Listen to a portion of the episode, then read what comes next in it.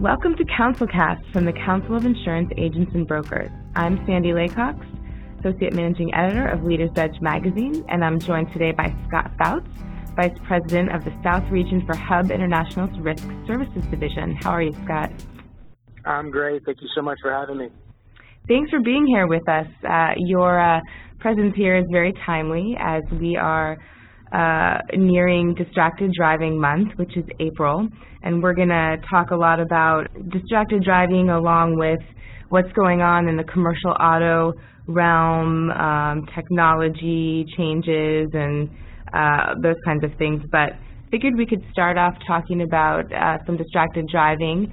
And, um, you know, I know you've got some stats around it that are pretty uh, pretty important, and we'd love to hear what you guys are doing uh, to recognize uh, the upcoming uh, Distracted Driving Month in April. Absolutely, yeah. Uh, so our Hubber Services team is, uh, is actually aligning with kind of National Safety Council's Distracted Driving Month, and basically April 2nd we'll be rolling out a Distracted Driving webinar, and it's more for managers, supervisors, operation managers uh, of the do's and the don'ts, but also talking about policies and procedures and some of the costs associated with uh, distracted driving because there are some lawsuits out there um, to where from an employer liability standpoint, um, their, the liability has increased and they paid out these large sums of money uh, in these lawsuits uh, that are dedicated to distracted driving. Uh, the following week, April 9th, we'll actually be kicking out an on-demand kind of webinar slash podcast for uh, drivers. We'll actually send that out to our clients and pros uh, prospects and uh, they're more than welcome to actually feed that off into their drivers. And uh, our goal there is to give some type of driver awareness uh, training uh, to the, the, ground level folks from drivers, maybe ops people, and things like that. And then later in the month, um, the 16th, we will actually be doing a couple bulletins and safety blogs around distracted driving.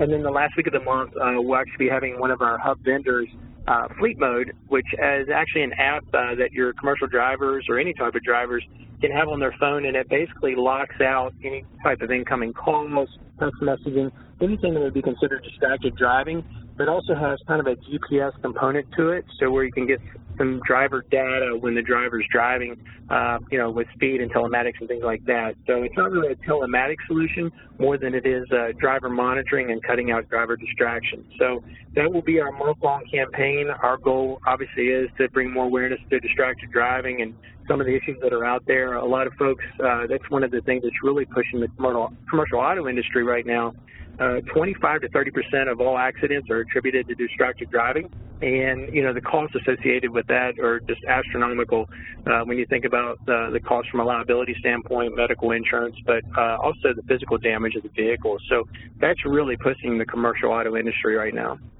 Yeah, so let's let's talk a little bit about where the industry is going. We've seen um, increasing um, hardening of the market over the past few years due in part to distracted driving? What are there other factors involved? Can you shed a little light on that for us? Sure, absolutely. So I would say probably over the last 10 years, uh, you've seen an increase, obviously, in, in, in uh, the cost of insurance coverage from an automobile standpoint. Uh, you know, if you could look, go back to 2006 to now, it's up almost 20 points uh, from a combined loss ratio. And for the, those that don't know insurance, uh, there's really two components in the commercial auto industry. Uh, there's uh, underwriter expense and there's overall loss ratio. And the underwriter expense is always sits about between 28, maybe 30, maybe 32 percent each year. And then you have a, a loss ratio that is based on uh, client performance, and that's really pushed into the 76, 78 range. So when you're combining those two numbers, uh, anytime you get over 100, that is not very good. Uh, to put in perspective, in 2006, I think we started somewhere around 92 and uh, this past year uh, we're just over 112. So you're talking a pretty good jump over uh, the course of 10 years, a decade, of 20 points, and that's really pushing uh, the cost. And there's really not too many carriers out there right now that are doing it very well. Uh, and a lot of them, in my opinion, you're going to see it go a lot away from um, first dollar and guaranteed cost to more of a maybe an SIR or, maybe even a deductible. I think um, when we look at you know, auto insurance coverage in the next couple of years, I think guaranteed cost is just going to be a luxury that a lot of um, uh, companies just aren't going to be able to afford. Are there any carriers who are doing this well at all? And if so, can you talk to us about what they are doing differently? So I, I think carriers are being very selective about what types of industries uh, they're willing to get into. Uh, you know, if you look at the top 15 carriers right now, uh, from from all in, from a direct right, uh, Progressive is probably one of the few that's profitable. Um, back in 2016, I think in September 2016, they decided to get out of the towing truck uh, operation. So I think if you look at the different carriers, they're being very selective about the types of industries that they're willing to write, uh, but also looking at the controls. You know, they're going to want to write the best in class when it comes to those uh, type of industries. And when you think about best in class, like the selection of drivers, the monitoring of drivers, whether it's telematics, uh, looking at their policy and procedures, their driver accountability. So I think when you're looking at carriers long term, they're going to want to know those controls are in place, uh, but also they're monitoring their drivers. But you really look at the top 15 uh, carriers right now from a direct written premium standpoint for auto, I would say Progressive uh, is, is, one of the few that that uh, that are profitable. So for for brokers who are trying to work with clients to get their employees, their drivers, um, you know, better policies do you have any advice for how they can help um, with education, with training, with using some of these tools, telematics, what have you, that can help with, uh, you know, lower the risk? Absolutely. So I think uh, one key thing that uh, all carriers are going to look for right now is having a formal fleet safety program, having a way to not only hire drivers, but to evaluate them, whether it's uh, having a motor vehicle evaluation tool, you know, going back two or three years, really looking at their motor vehicle records, but also what do you do with them once they get in the door? Um, whether it's driver training, whether it's monitoring by telematics, retraining post-accident, even refresher training. Uh, even if a driver ha doesn't have accidents, they can always have bad habits. So what does that annual refresher driver training look like? Uh, are you having an annual review with the driver to kind of spot check those things, giving them kind of a driver scorecard? I think carriers are really going to align with that monitoring and uh, driver accountability uh, going forward because that's really the only way that they can make sure that they're putting drivers in the best position. And ultimately, the supervisors and managers that are actually uh, overseeing those drivers, and that's why our, our webinar for the distracted driving we're kicking off with the supervisors and managers, they're the front line of defense for any, any uh, company. Uh, they're really the, the boots on the ground that not only that are looking at the accident, investigating the accident, but they're also coaching the drivers. And right now in the industry, uh, specific to trucking, it's really hard to find and retain really, really good drivers. And even with the new ELD mandate that came out um, this past December, you're probably seeing a, a, decrease of probably two or three percent of drivers across the board. So where where the industry is going to get those drivers from? Where are they going to coach them? Where are they going to train them? And you're going to go back to the trucking schools and things like that. But ultimately, once they're on the door, you want to make sure that you're you're training them, uh, you know, and keeping them happy in the sense, you know, with good benefits things like that. So it's it's really a a, a whole scale gamut of of really coaching and getting good into good employees and drivers in the door. Another um, number that, that we've talked about in the past and, and that stands out is the increasing claim severity in auto. Can you talk a little bit about what drives that? So a couple of different things. When you think about any of the medical insurance coverages right now, medical costs, uh, the cost of going to a doctor visit or something happened, those insurance costs have gone up. Uh, I think that the number over the last decade was around 47% uh, overall cost increase, and that really comes back to, to the, the cost of health care, uh, the cost of going to see a doctor or something that happens long-term rehabilitation. I think one thing that a lot of folks get lost on is, you know, when you have a workers' comp claim, it's one claim you know, you, you, know, you have, a workers' comp claim, the employee gets back to work, whether it's transitional duty or maybe there's some indemnity and medical costs. But when you have a, a vehicle accident and you hit somebody that has two or three passengers in, in the car or in the vehicle, you're going to have one or two physical damage uh, claims from, from each vehicle, but then you're going to have two or three liability claims from the folks that were in there. So one event can result in probably five or six claims depending on the number of passengers that are in it. So from, from a medical cost standpoint, that factor goes up just because of the exposure. I think the other side of it, the physical damage, damage over the last probably 10 years, is probably rose about 17%, if I remember my numbers correctly. When you think about that, it's great that all the vehicles that you see now with the lane departure and assistance with mirrors and all the bells and whistles that come manufactured into a vehicle, it's great to have, uh, and it's built in a lot of safety devices. But once that vehicle gets into an accident, once the vehicle is damaged, the sensors are damaged, uh, the lane departure doesn't work anymore, or even something from an electronic mode where it shuts the car down if you've been into an accident, uh, the cost of that has gone up because those type of safety devices, those type of sensors, the cost of repair those and uh, just the labor for the, the folks that are being trained to repair those items has gone up. So I think you're going to consistently see the cost of both medical and physical damage insurance going up in the future, and that's really pushing the severity. Yeah, and we haven't been able to solve the healthcare cost problem yet either. so we it's no, no. kind of a double whammy there. Is so so looking uh, looking into the future and talking a little bit about all of these you know technologies, bells and whistles. How obviously you know we can take this pretty far and love to touch on driverless cars as well. Just take us into the future a little bit and talk about how these changes will affect the commercial auto insurance industry in terms of you know changes in liability or um, changes in obviously what the car can do and and what the the person is responsible for and um, et cetera.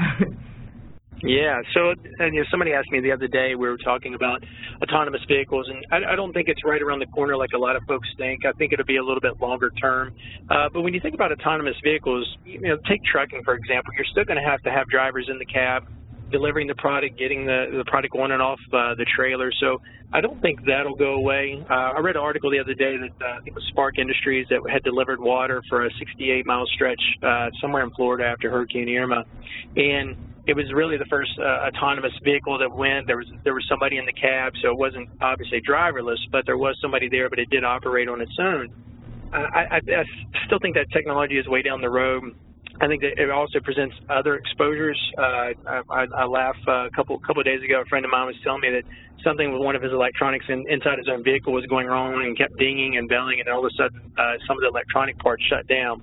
And the vehicle is only two years old, so imagine a driverless car out there with the dings and the bells and the whistles start going off, and there's nobody there to take control of the vehicle. Uh, so I think it comes with its own exposures and controls there's also a lot of monitoring in those the vehicles that are going to be there, and then you also have that cyber exposure. So I think long term, there's there's there'll be a lot of folks that uh, probably adapt to where the industry will be.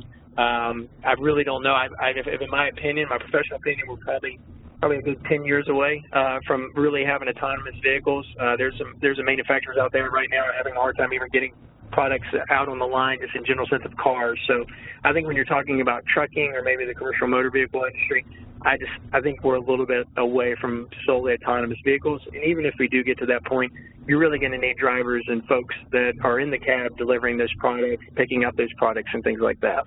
My colleague and I were sitting here discussing um, the fact that California had recently passed a law allowing um, autonomous vehicles to be tested on the road without anyone in the cab, which we thought was a, an interesting development in not necessarily that any of these cars are ready, but um, that that you know little bit of regulation is moving forward was interesting. Yeah, so a little bit of that's posturing around the industry. Uh, just like any other state, you're going to want manufacturers, you're going to want companies come to your state and build factories and build jobs long term. So a little bit of that's posturing around, you know, hey, we're, we made the regulations open so that to attract more companies to come there and want to build or want to come there and test. So that allows them to do that. Uh, I don't know a lot of companies. I, I read an article the other day that uh, there was a, I can't remember the name of the manufacturer of the company, but Domino's, uh, the pizza company, was looking at trying to do kind of the first delivery, you know, autonomous vehicle, you know, and they were partnering with one of the car manufacturers. So I, I think those type of, and I'm not calling them gimmicks, but I think I'll call it more posturing around what's out there, to getting names out there, state recognition out there. I think it's going to want to drive, uh, you know, companies to come to those states uh, not just from the manufacturing standpoint, but you know, if the laws are open that way and they're allowed to do it, you know, it's kind of being like uh, you know first in first in doing it. So I, I think that's a little bit more posturing around probably the industry and attracting you know businesses and talent and uh, and and money more than anything else. Yep, that, that was a really good point.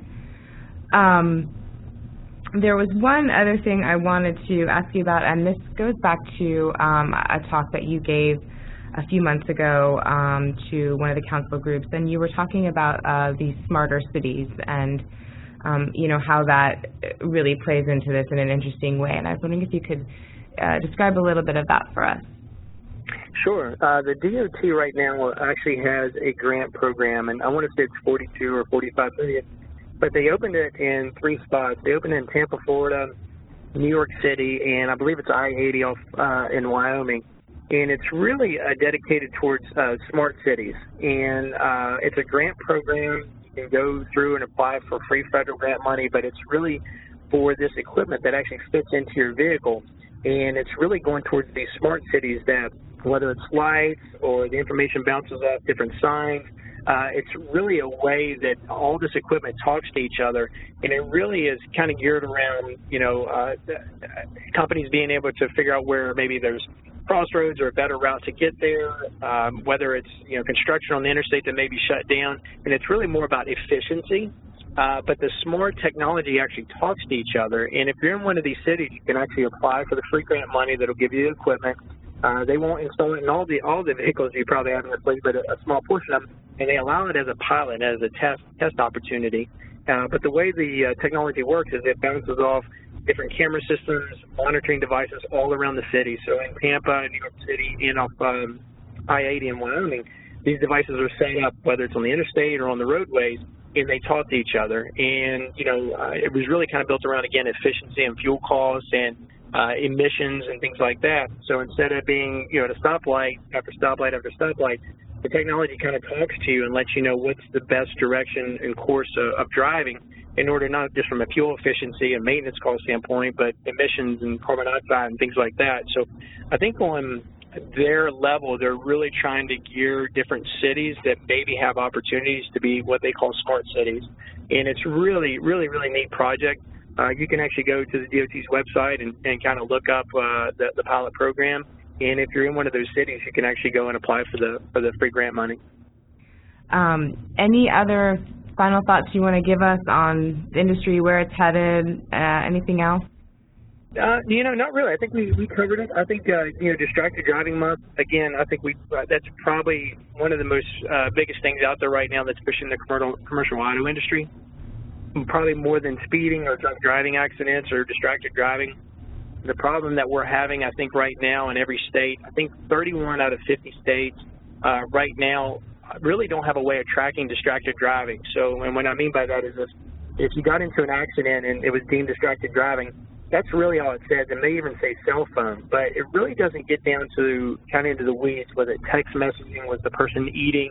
Were they messing with the radio? Uh, it really doesn't really signal out what the distracted driving was.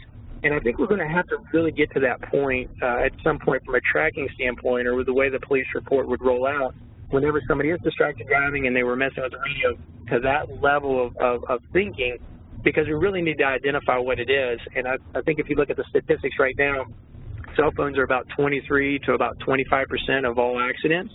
So a quarter of all accidents are attributed to cell phones, but, you know, is that text messaging? You know, is it, you know, doing Google CarPlay or Apple uh, CarPlay on your on your phone.